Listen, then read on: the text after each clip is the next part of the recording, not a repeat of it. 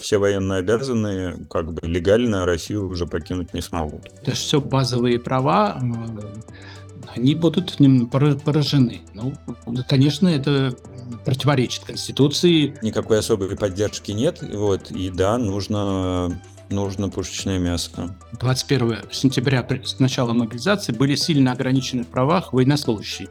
Им запретили увольнение, они фактически стали крепостными. Ну и как бы общество это все съело. Всем привет, это специальный выпуск подкаста «Что нового?». Меня зовут Надежда Юрова. Госдума в третьем чтении приняла пакет поправок к закону о воинском учете. Вот основные нововведения. Первое. Теперь бумажную повестку не обязательно брать в руки самому. Она будет считаться полученной, даже если ее возьмут, например, ваши близкие родственники. А еще, как только электронную повестку просто отправили вам в кабинет на госуслугах, удалить аккаунт не вариант, повестка все равно будет считаться полученной. Второе. Всем, кто получил повестку, в этот же день запрещается выезд за территорию Российской Федерации, пока человек не явится в военкомат.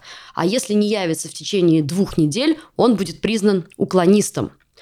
Что это значит? Уклонистов будут сильно ограничивать в правах. Например, запретят водить машину или, опять-таки, выезжать из страны. Полиция может задерживать уклонистов, а работодатели, вузы и другие органы власти обязаны передавать данные отказавшихся идти воевать граждан в реестр. Что теперь делать людям призывного возраста и к чему готовиться всем военно обязанным? Обсудим это с главой общественного движения «Гражданин. Армия. Право» Сергеем Кривенко и создателем проекта «Идите лесом» Григорием Свердлиным. Некоторые эксперты сейчас говорят, что коснется это не только срочников. А как, да, это может, по-вашему, коснуться мобилизованных э, просто людей, которые не должны были отправляться на службу? По всей видимости, этот порядок, да, в скором времени будет распространен и на мобилизацию, пока они ограничились только вот призывом на срочную службу, но так как это, наверное, более широкий круг людей, ну, то есть не наверное, это более широкий круг людей, он будет касаться уже всех от 27 до 50, до 60 лет, кто стоит на, в запасе. А, и, э, наверное, как-то будут чуть-чуть попозже это действовать, потому что ну, все ждали начала новой мобилизации с э, января, она пока не идет.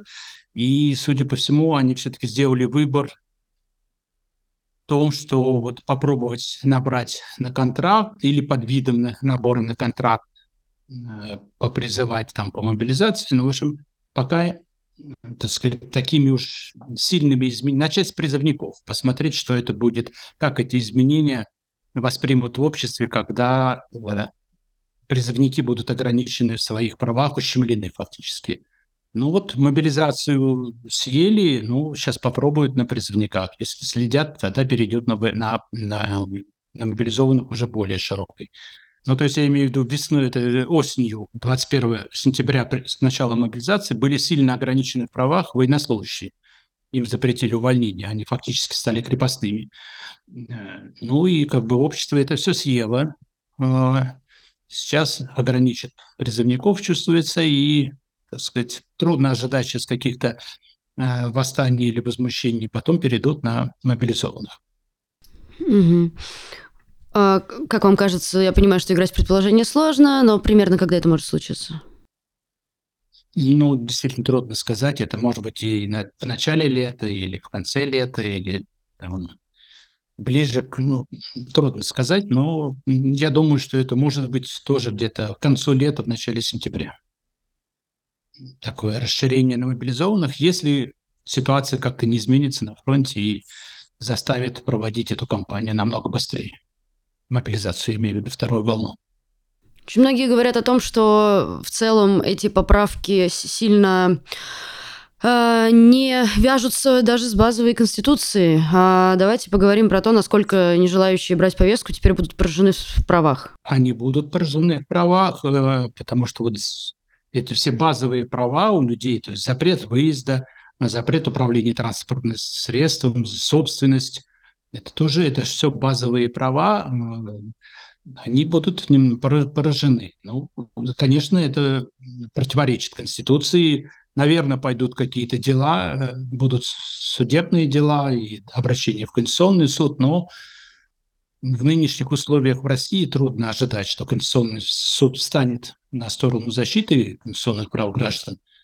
Вот, мы видели это, и Конституция сама поменялась, и э, те закон, ну, и закон о фейках и пропаганде сейчас э, противоречит Конституции свободе слова. То есть сейчас идет э, российская власть, она не только воюет в Украине, она воюет и со своим обществом, с российским, ущемляя и уничтожая права граждан.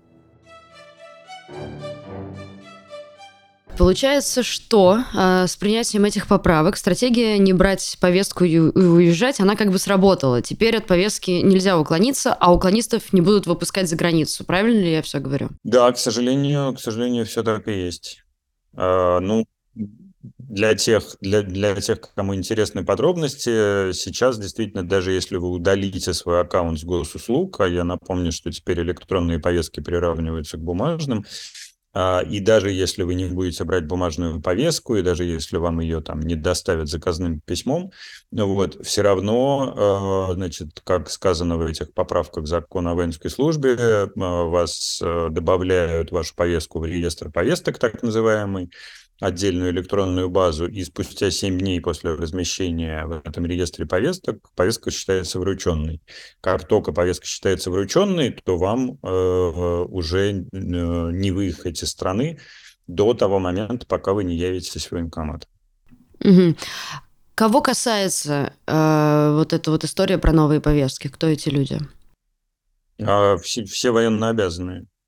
Ага. То есть это не, не только просрочников, э, условно, да? То есть нет, это вообще... Нет, угу. к сожалению, да, к сожалению, не только просрочников, а про всех военнообязанных. Тут возникает такой вопрос. Власти буквально каждый день говорят, что никакой второй волны мобилизации не будет. А вот эта история как будто бы очень сильно подводит нас к тому, что она будет, как вам кажется. Э, ну, смотрите, я вообще не люблю это словосочетание, потому что как бы первая волна не заканчивалась. Э, была более активная фаза мобилизации, потом действительно в там, ну, начиная где-то с ноября и дальше декабрь, январь, февраль э, поменьше призывали, но при этом мобилизация продолжалась. Указа президента о прекращении мобилизации, как мы знаем, не было. Вот, и начиная где-то с конца февраля снова стали активно рассылать повестки, и началась как бы более активная фаза мобилизации. А будут ли они сейчас э, снова столь же активно значит, заниматься мобилизованными, как э, э, в конце сентября, октября, э, октябре, я не знаю.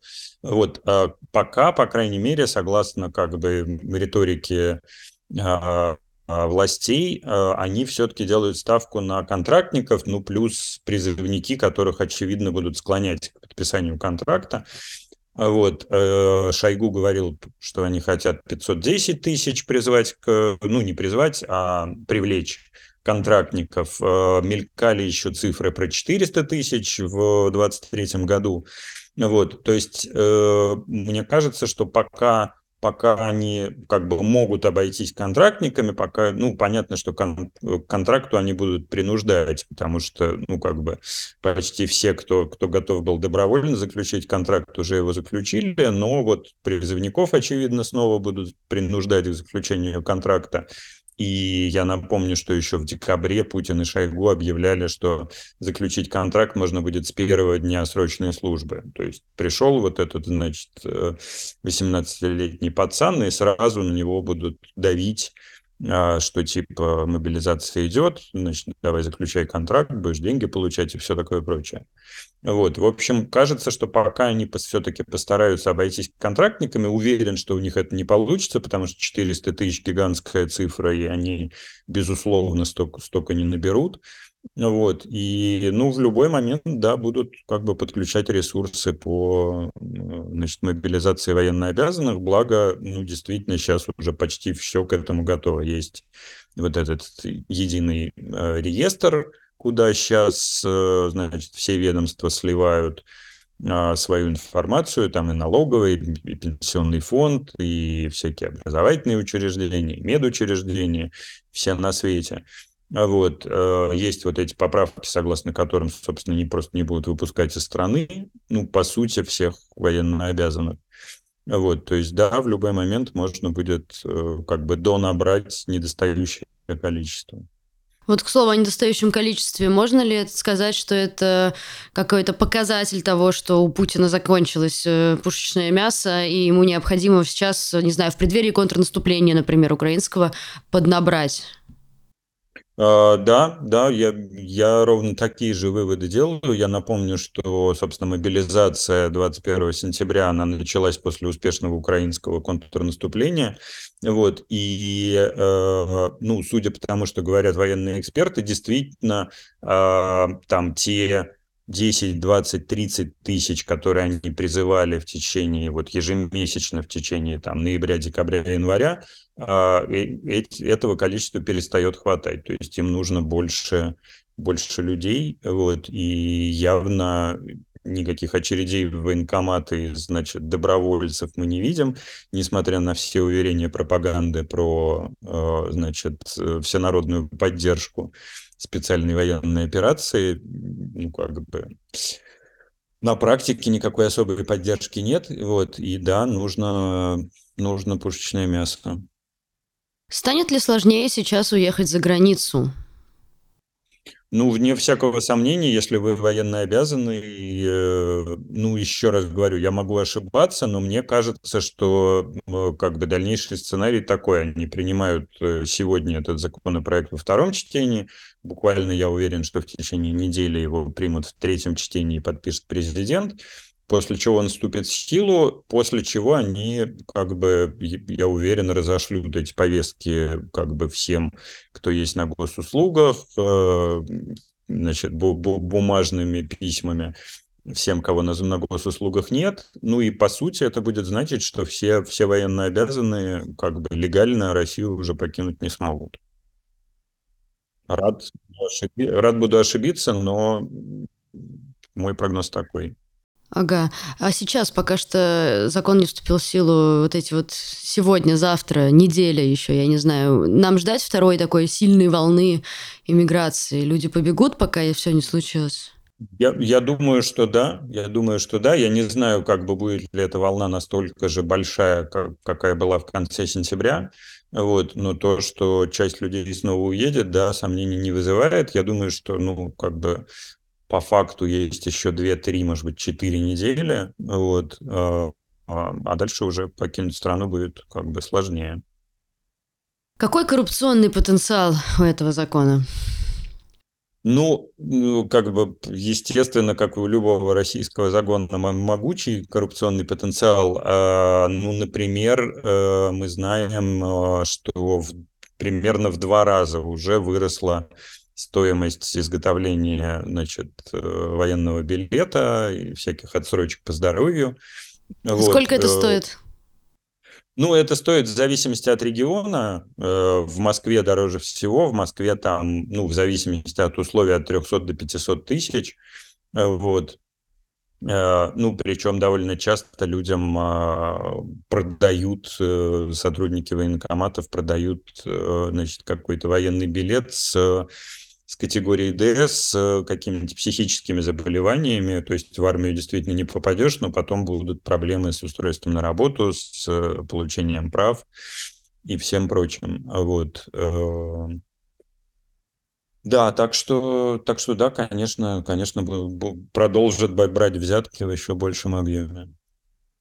Как э, сейчас изменится работа вашего проекта «Иди лесом»? Идите, идите лесом. А вот, э, значит, э, ну, э, мы на самом деле уже с конца февраля зарегистрировали рост количества обращений, то есть все больше людей к нам обращается. Ну и очевидно, что сейчас будет больше обращений за нелегальной помощью, то есть за, за помощью в нелегальном пересечении границы. Мы все последние месяцы к этому готовились, потому что, ну, как-то было очевидно, к чему все идет. Вот, и будем, будем помогать всем, всем, кому сможем. То есть, конечно, там десятки тысяч людей мы через границу не переправим, но кого сможем, обязательно переправим. Ну и переправляли все последние месяцы и дезертиров, и там и кадровых офицеров, которые не хотели служить, как бы полно таких людей. В общем, можно сказать нашим зрителям и слушателям, что можно идти к вам и в случае чего э, обязательно ну, поможете. Ну, да, да, очень будем стараться помочь. И я бы, кстати, посоветовал всем сохранить э, в телефоне контакты правозащитников, там, проекта «Идите лесом» или наших коллег, чтобы вы как бы в стрессовой ситуации как бы знали, кому писать. Мы все время на связи, будем, будем помогать. Какие еще советы вы могли бы дать призывникам или тем, кому могут, мобилиз... кому могут мобилизовать вообще? Э, ну, я бы посоветовал э, по возможности не жить по месту регистрации. Я бы посоветовал в любом случае не открывать двери незнакомым людям, никаким сотрудникам ЖЭКа и там, санэпиднадзора. Мы видели э, такие истории, как сотрудники военкомов и полиции э, значит, представлялись кем, кем угодно, лишь бы, лишь бы попасть в квартиру.